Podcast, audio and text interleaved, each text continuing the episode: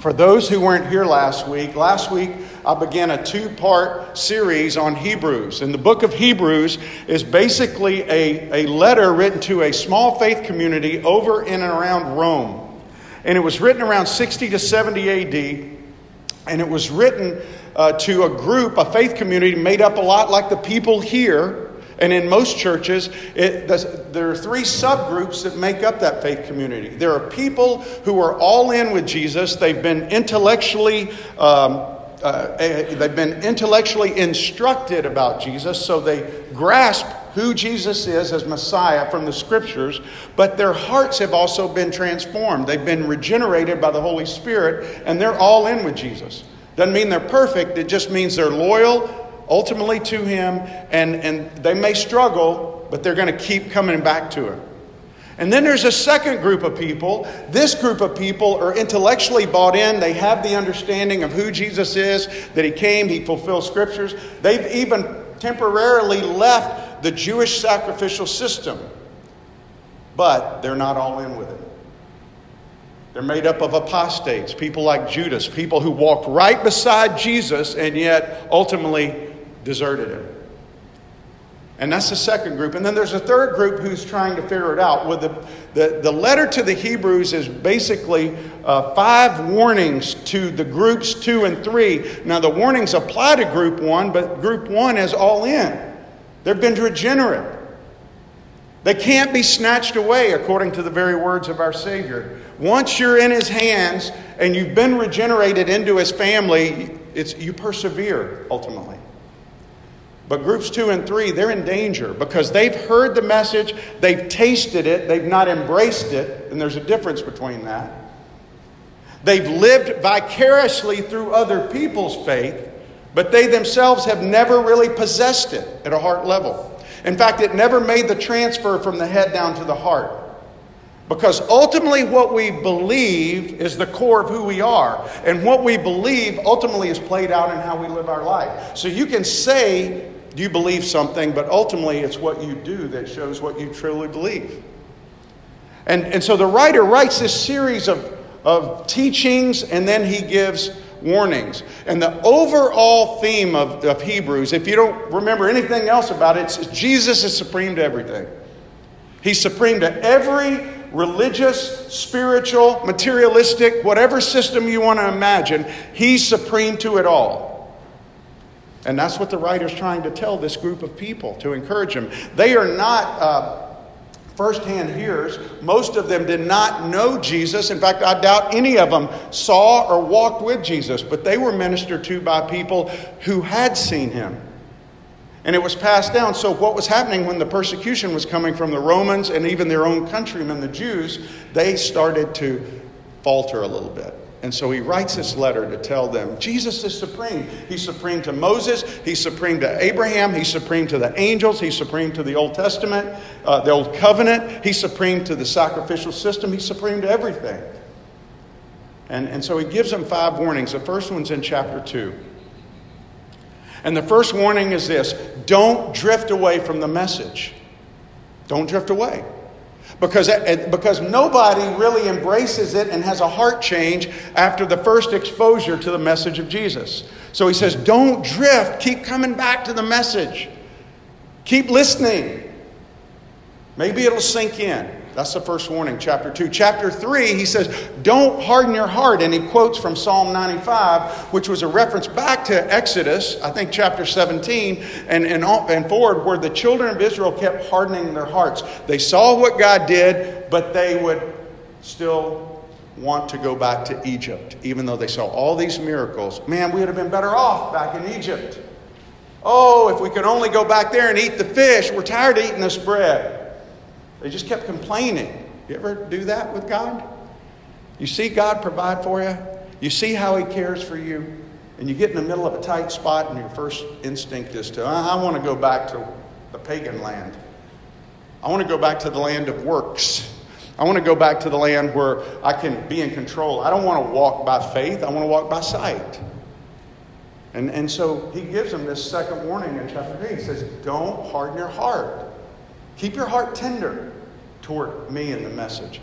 Third, warning is in chapter 5 and 6. And he says, Don't waver. Don't go back and forth between the, the old works system. Because, see, the, the original system that God put in place was never meant to be works. The old covenant was by faith in the same way the new one was. But it had gotten corrupted by the Jewish people, and so they actually believed because they were chosen, they could work and put boundaries around everything and keep God's word in such a way that would make them acceptable. It was never meant to be that way. And he says, don't waver between these two. It made me think of Elijah back in uh, 2 Kings, where he says, don't go limping back and forth between Baal and God. For us, it's don't go limping back and forth between the world system and living by sight and living by faith in God. And then in chapter 10, he gets into the fourth warning. And we didn't look at that last week. I, I, alluded to it a little bit. But in chapter 10, verses 26, uh, really through the end of chapter, but specifically 26 and 27, he gives the fourth warning. And he says, Don't be an apostate. Don't be an apostate. An apostate, defined by um, what the scripture says, in fact, I think we have it, Zach, if you can put it up in 1026. It says, If we go on sinning deliberately, after receiving knowledge of the truth, there no longer remains a sacrifice for sins, but a fearful expectation of judgment and a fury of fire that will consume the adversaries. He says, Don't be an apostate. If you go on sinning, a pattern of unrepentant, willful sin. This is not a temporary setback. This is not a, a, a, falter, a reactive sin where you, in a moment of weakness, give in. This is a pattern of unrepentant rebellion against the Most High God. And it doesn't matter if it's only one little aspect of your heart. You can't give God 90% of your heart. You can't give Him 95%. You can't give Him 99% of your heart. He wants the whole thing. He wants to tear down your sin nature, your self centered nature, your self led nature, and He wants to replace it with His heart. And then grow it in you. Doesn't mean you're perfect again. It's not about perfection, it's about the direction of your life. And that's what he's saying. And he's saying, don't be an apostate. If you look at the life of Judas, Judas looked just like all the others. Nobody knew who he was, nobody knew he was an apostate except for Jesus. And so people who are apostate can look like the real thing. The problem is they never last. They always fall away. And 1 John 2:19 tells why they went away. It says they went away because they were never really part of us. That's why they went away. 1 John 3 says, if you keep on sinning deliberately, you can't have the Spirit of God in you. And it doesn't mean, again, these temporary falterings. It means a willful pattern of unrepentant sin. And you say, I don't care. I know this is wrong, but I'm, I'm, I'm going to presume upon God's grace. It's happening a lot in our country today. In fact, there's a whole movement teaching that. You can just trust Jesus and then you don't have to worry about it. You can live your own life any way you want to. In fact, one pastor said Jesus didn't come to tell you what to do. He doesn't care what you do, he just wants to be your friend.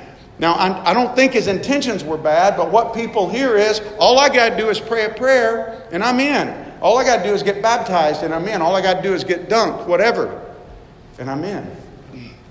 And he gives a fourth warning there. He says, Don't be an apostate. And then the fifth warning is chapter 12. He ultimately just says, Don't deny him, because that's what an apostate is. My wife and I went to see a movie last night um, called Infidel. And the movie is about Jim Caviezel, who played Jesus in The Passion of the Christ, is, a, is an American businessman over in the Middle East. He gets drawn over there and he speaks, and basically he's arrested because he makes a proclamation that Jesus is God. Jesus is God. And when he makes that proclamation in Cairo, that doesn't go well. They don't like that over there because they're a land full of Muslims. And that's blasphemy to them. And there's a scene in the movie where his life is put at risk, and all he has to do is renounce Jesus, and he can be free.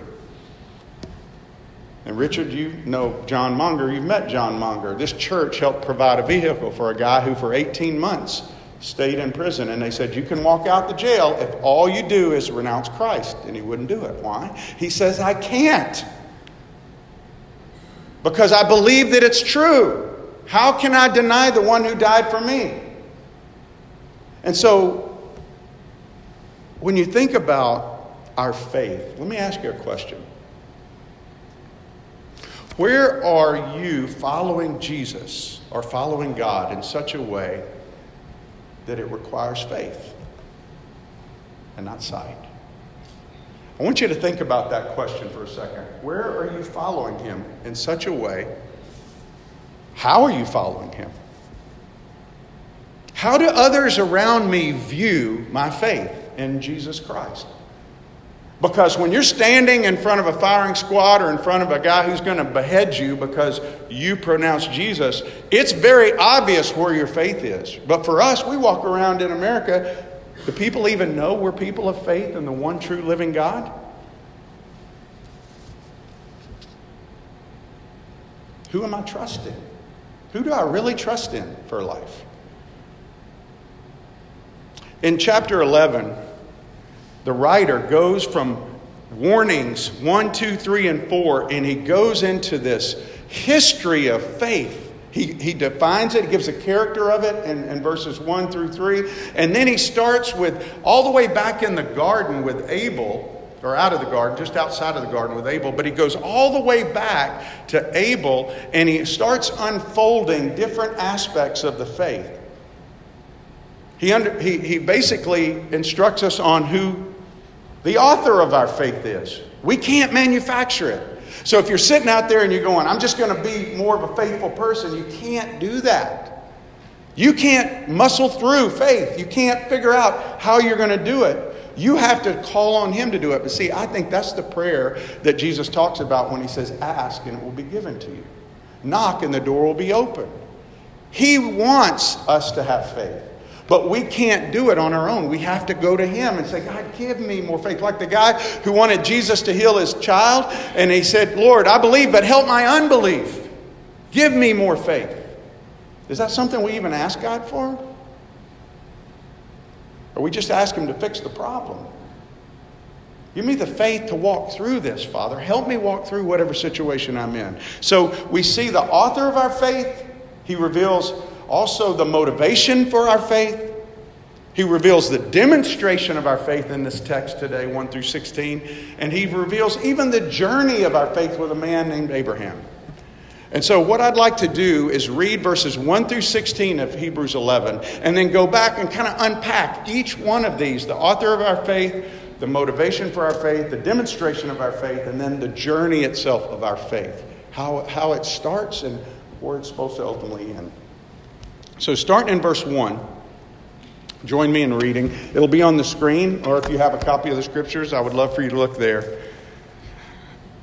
It says in verse 1 Now faith is the assurance of things hoped for, the conviction of things not seen. For by it the people of old received their commendation. By faith, we understand that the universe was created by the Word of God, so that what is seen was not made out of things that are visible.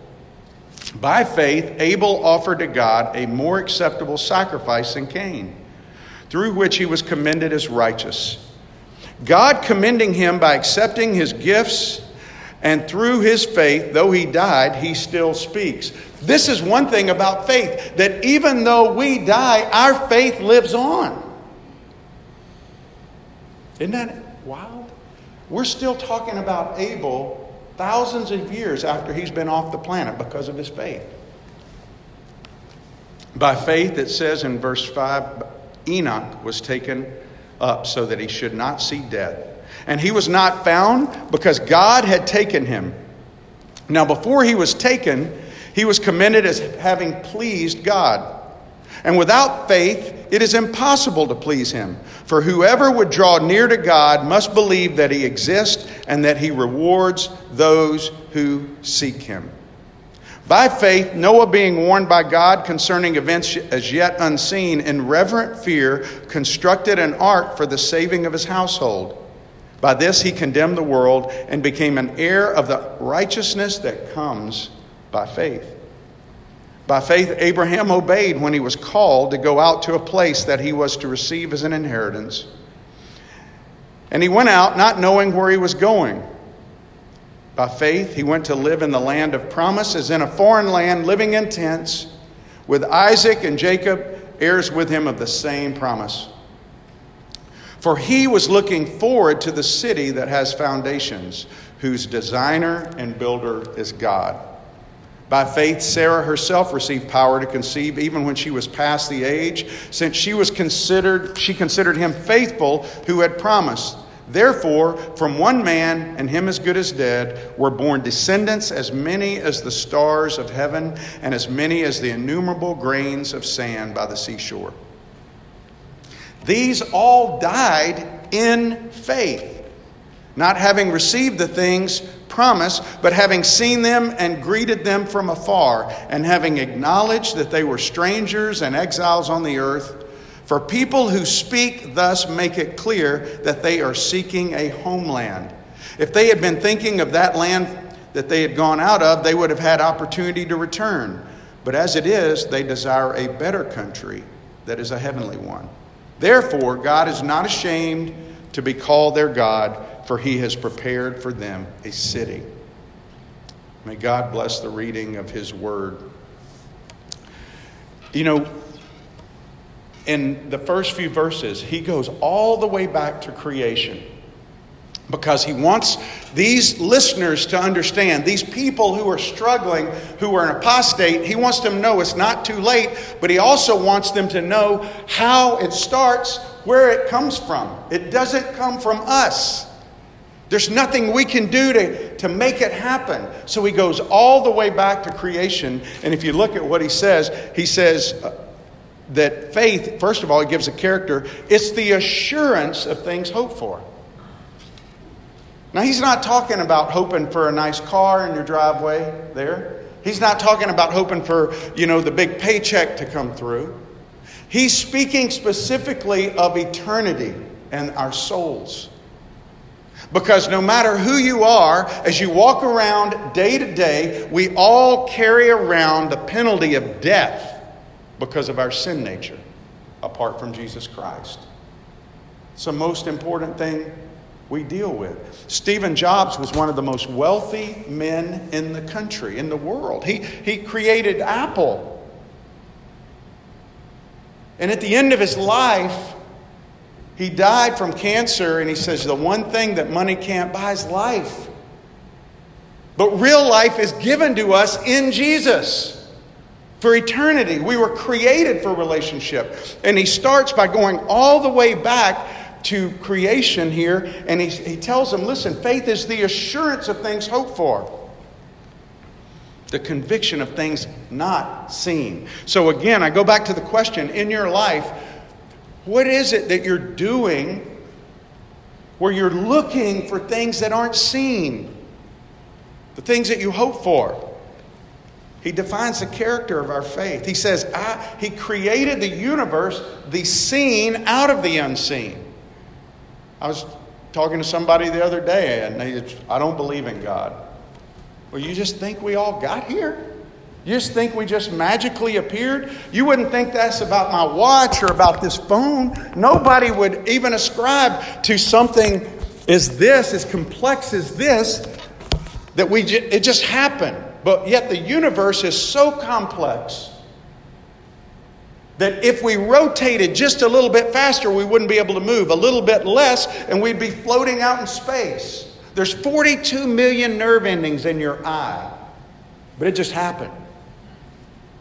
It tells us how it happened. It says God spoke, and it happened. He spoke. And he says, by faith, 26 times in this text, not just 16, but the whole chapter. 26 times by faith. The word faith is pistis in Greek. It means a belief that produces an action. It's not just a mental, intellectual assent, it's a belief that produces an action in your life. And when he says, by faith, Abel offered to God a more acceptable sacrifice than Cain, he's taking these readers back to Genesis chapter 4. And we're not going to read the whole section of it, but I want to just read the first part of it where it, you hear it from God's word, what he says about the author of our faith. He says in verse 1 Adam knew Eve, his wife, and she conceived and bore Cain, saying, I have produced a man with the help of God, the Lord. And again, she bore his brother Abel. Now, Abel was a keeper of the sheep,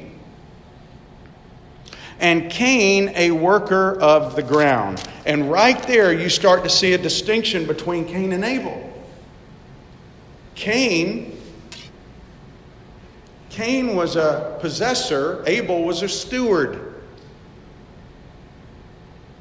Abel kept what God created, Cain was going to create his own stuff, working the ground. It says he was a worker.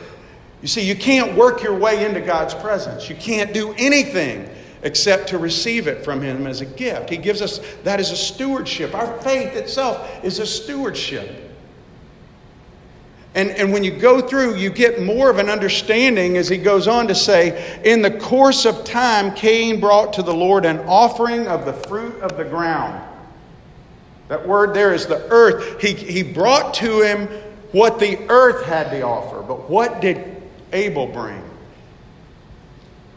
The earth didn't produce a lamb or an animal, God made the animal.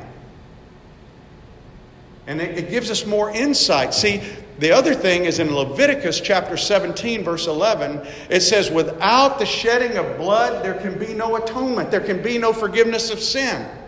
So God had already prescribed a way to worship and sacrifice Him that Cain disregarded, but Abel was following.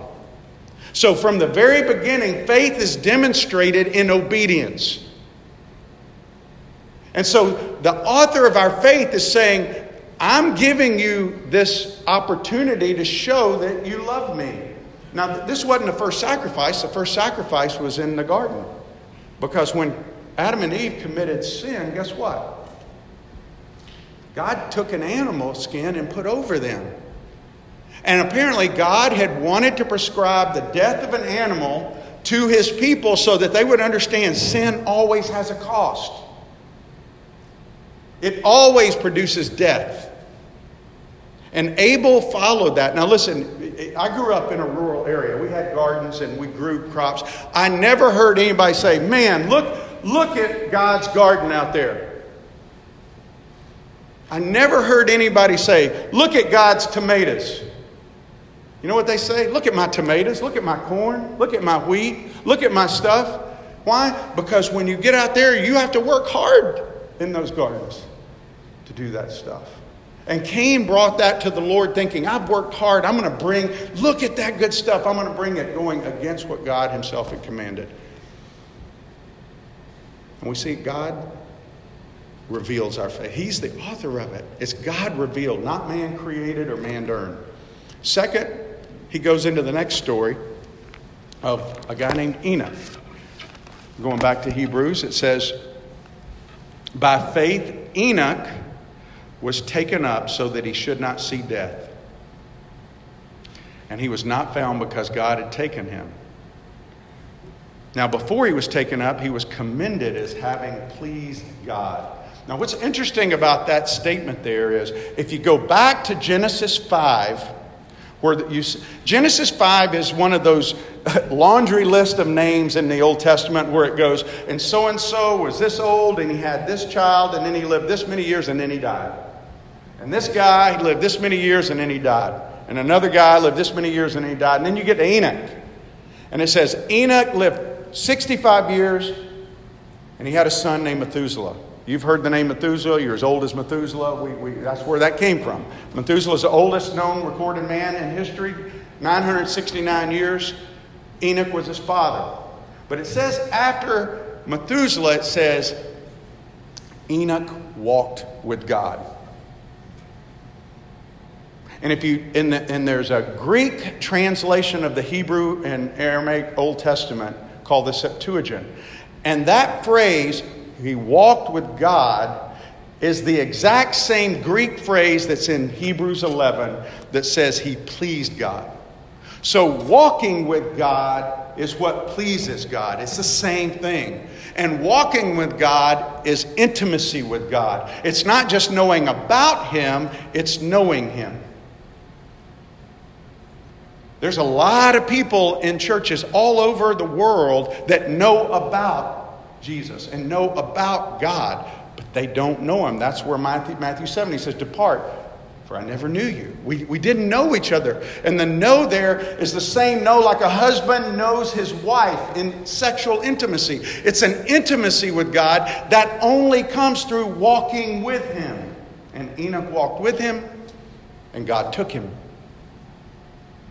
now, the interesting thing about Enoch is he had a son named Methuselah who lived 969. When uh, Methuselah was 187 years old, he had a son named Lamech. When Lamech was 182 years old, he had a son named Noah. And, and Noah, when he was about 500, had a son named Shem, another one named Japheth, and another named Ham. Now, until I studied this passage, and listen, I've been reading the Bible, I probably read through it 30, 40 times my entire life, read through many, many times these genealogies. I've never really thought about the, the progression of faith through generations. But Methuselah was trained because by his dad, who was Enoch. And guess who was alive when Enoch and Methuselah was alive? Adam. The very first person to walk with God. And Methuselah lived 969 years, which takes him right up to the very time, the very year that the flood destroyed the earth. And what's interesting about that is, as Enoch built into Methuselah, Methuselah built into Lamech, then they all built into Noah, and they all built into Shem, Ham, and Japheth. And then the flood happened. And then at the flood, after that, it was just Noah and his wife and their kids, Shem, Ham, and Japheth. And pretty soon Noah died. But guess who had the benefit of Methuselah, Lamech, even Adam speaking into their life? Shem who spoke into Abraham and Isaac's life. We have what we have here because God mercifully conveyed all that story down through people of faith. And He called people of faith to continue to perpetuate the story. The question is will it still be here 20 years from now? We're the people of faith. We, we, we are so moved to walk by sight. And listen, it's not easy. It's not easy. And that's why God wants to demonstrate faith to the pagan world around us. And that's where he goes with Noah. You see, this writer takes us from the author of our faith to the motivation of our faith, and then he comes into the demonstration of our faith in the life of Noah. Down in verse 7, he says, By faith, Noah being warned by God concerning events as yet unseen, in reverent fear constructed an ark for the saving of his household. And he says, By this he condemned the world. He condemned the world. How did he condemn them? Because what do you think was happening while Noah was building the ark? What are you doing? I'm building a big boat. Why are you doing that? It's huge. There's never been a boat like that. Why are you building that? Well, God's going to destroy the world. You need to repent. What? He's going to destroy the world with water. You need to repent. Yeah, right. And they would laugh at him, ridicule him. I don't believe that. You're crazy. You're out of your mind. You're a nut. People call Amy Coney Barrett a nut because she believes in God. I heard people say it yesterday after she was nominated, talking about what a nut she is. Noah was called a nut too. He was called crazy, but you know who was there with him? Methuselah. It's okay, Noah. God's faithful. God's faithful, Noah. He's faithful, and he preached. He demonstrated, and it says this about Noah he walked with God. He was intimate with God. And the way that intimacy was demonstrated to the world around him, it says Noah did all God commanded. Wouldn't, wouldn't you like people to say that about you? I would. Doug did all God commanded. No, you know, Doug walked with God. I would love that. That's what faith is. It's walking and doing what the Almighty God says. Well, how do you know what God commands if you don't know this? 90% of the men in one survey in America read this less than one hour a year. How in the world are you going to grasp what God wants you to do, how He wants you to live, how He wants you to interact with Him when you don't know His Word? And Tim, really, even if you can't memorize it, if you're trying, aren't you honoring Him? I know a lot of people that say, Well, I've tried and I can't memorize it, so I just don't try. Really? Really? He says in Deuteronomy, This book of the law shall not depart from your mouth. How do you know what the book of the law is if you don't get into it? And, and, and so you see in Abel, you see in Enoch, you see in Noah men who walked with God, and I guarantee you, the, the, what they had, those men didn't have a written form like we had. They had oral, but I guarantee you, they sat around and they talked about it a lot because that's how we got what we have today. And then he, by the way, the word Methuselah, I forgot this. The name Methuselah means a man let go or a man who is a weapon, a man who brings judgment. And isn't it interesting that the year he died was the year of the flood?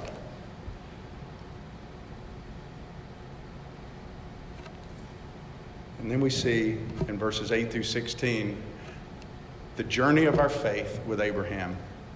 It says, By faith, Abraham obeyed when he was called. That's the first step. The journey of our faith is being called, first of all.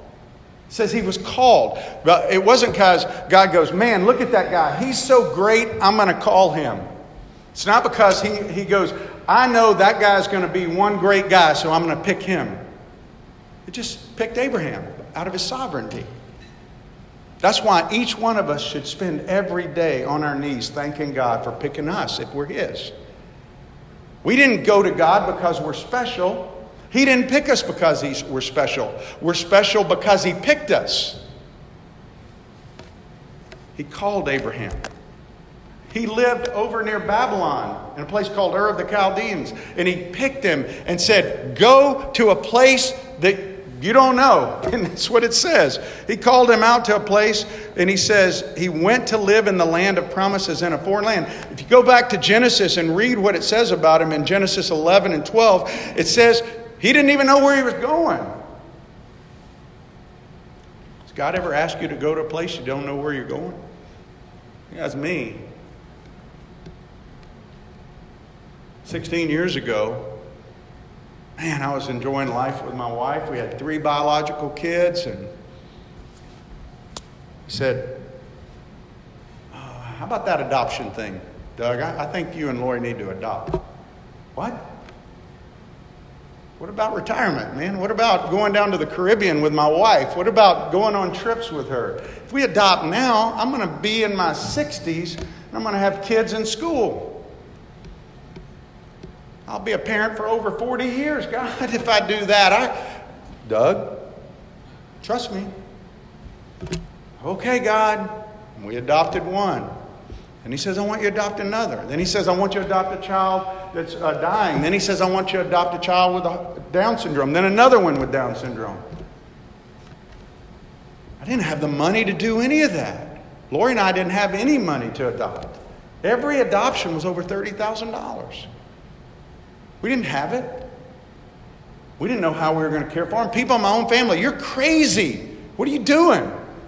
You can't take care of those kids. You're in ministry. I mean, you, you, how are you going to go do what God wants you to do? And I said, Well, what if God wants me to do this? And he affirmed it every time. Do you know how many times in Scripture he talks about the orphan and the widow? And he says, Doug, I want you to put God on display to the pagans around you. I'm not saying he's calling everybody to do that. He's calling everybody to at least help out with the orphans. But he called us to adopt. And let me tell you, it is not fun. You know what I was doing this morning? I was cleaning up my bathroom, my, my daughter's bathroom, because even though she's 15 years old, she can't go, she has, she has issues, she can't take care of herself. And I'm sitting there thinking, man, how long is this going to happen? You ever feel that way? See, God calls us to places that we don't know even how we're going to possess the strength to get through them. But He says, trust me. Just keep coming back to me. Believe that I love you and believe that I have a plan for you and I'm going to use you to put myself on display to the pagan world around. And that's what he did with Noah and with Abraham. You see, Abraham was loyal to God here. He wasn't only called, he was tested. Think about what he did. He goes into Egypt and he lies. He fails the first test. He needs to trust God, but he doesn't. He lies about Sarah because he's afraid. It doesn't mean we're perfect. And you see that through all his examples. We're going to be tested. But then we see his power revealed when he took a guy who was 100 years old and a lady who was 90 years old, and he says, You're going to have more children and descendants than the stars in the sky and the sea, or the sand on the seashore. And they did. Not because of what they did, because it was impossible. And who gets the glory for that? Look at how many Jews are in the world today, how many Israelites. It's crazy that God did that. So we're called, we're tested, we see his power demonstrated, and then we ultimately see his purpose in verse 16. He says, Because of these things, therefore, God is not ashamed to be called their God. And he's known as what? The God of Abraham, the God of Isaac, the God of Jacob, because his purpose is to reveal a people of the one true living God. The question is are you one of those people? Am I one of those people? Does my life demonstrate to the world around me that I'm one of those people? As we close, I, I want to just go back to our mission because this is ultimately the good news about Jesus. Zach, if you could put that slide on about our mission. Because God created you and me for a relationship and a partnership with Him. One where we, we, we wake up in the morning and we realize we're not our own, we're His. He created us to partner with Him, to put Him on display in the world in which we live. But because of our selfishness and our self ledness, that relationship was broken. And, and our, we have a self led nature from the time we're born. Nobody's good. Nobody's righteous. Nobody seeks God. And the Bible says that God, in His mercy, sent Jesus Christ 2,000 years ago to demonstrate a life of what it looked like to be God's person. What it looked like in the flesh to live out a life, to put God on display to a pagan world. And He did. And He said, I'm going to die on a cross and I'm going to pay for all of your selfish sins. And I'm going to pay for all of your self ledness. I'm going to pay for everything that separates you from God. And unlike Cain, you can be like Abel and you can accept the right sacrifice, which is me, and place your faith in me as a person, not just in what I do, but who I am. And he says, by doing that in faith, which he talks about and we've been studying about, that means it's a faith that produces an action in my life. He says the Holy Spirit will come into us, it will change us from the inside out, and we will be conformed to the image of Christ, and we will start putting God on display. Imperfectly, but we will put him on display, and we will be known as his people. And the Bible says, he says, listen and obey. Why do we obey? To put him on display.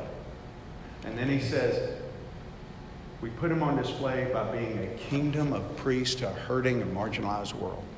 And boy, is our world hurting and is it marginalized right now? And he says, Where are my people? So I'm going to ask you to bow your heads. And I want you to think about these questions one more time. Who am I following? How am I following? Am I following by sight or am I following by faith? And am I all in? Pray with me. Lord God, thank you so much for your word and the reminder that you have called us to be a people of faith. And Father, if there's anyone here who has never given you their whole heart, I pray that today would be the day they release whatever part of themselves they've not given. And they would say, I'm all in with you, Jesus. I'm all in with you, God. Holy Spirit, come. Take me. I want to be yours and I want to put you on display. Just tell them that in your own words. And maybe you're His and you've not been living a life of faith. Maybe you're like Peter. You've denied Him in the way you've lived your life because of fear, because of just frustration or hurt. Just own that today and tell Him, Lord, I have not been a person of faith. I've been controlling. I've been living by sight, but today, Lord, help me to start living a life of faith to show you to the world around. Lord, hear these prayers. And may we serve you and may people refer to us as your people, people of the Most High, people of the one true living God. Amen.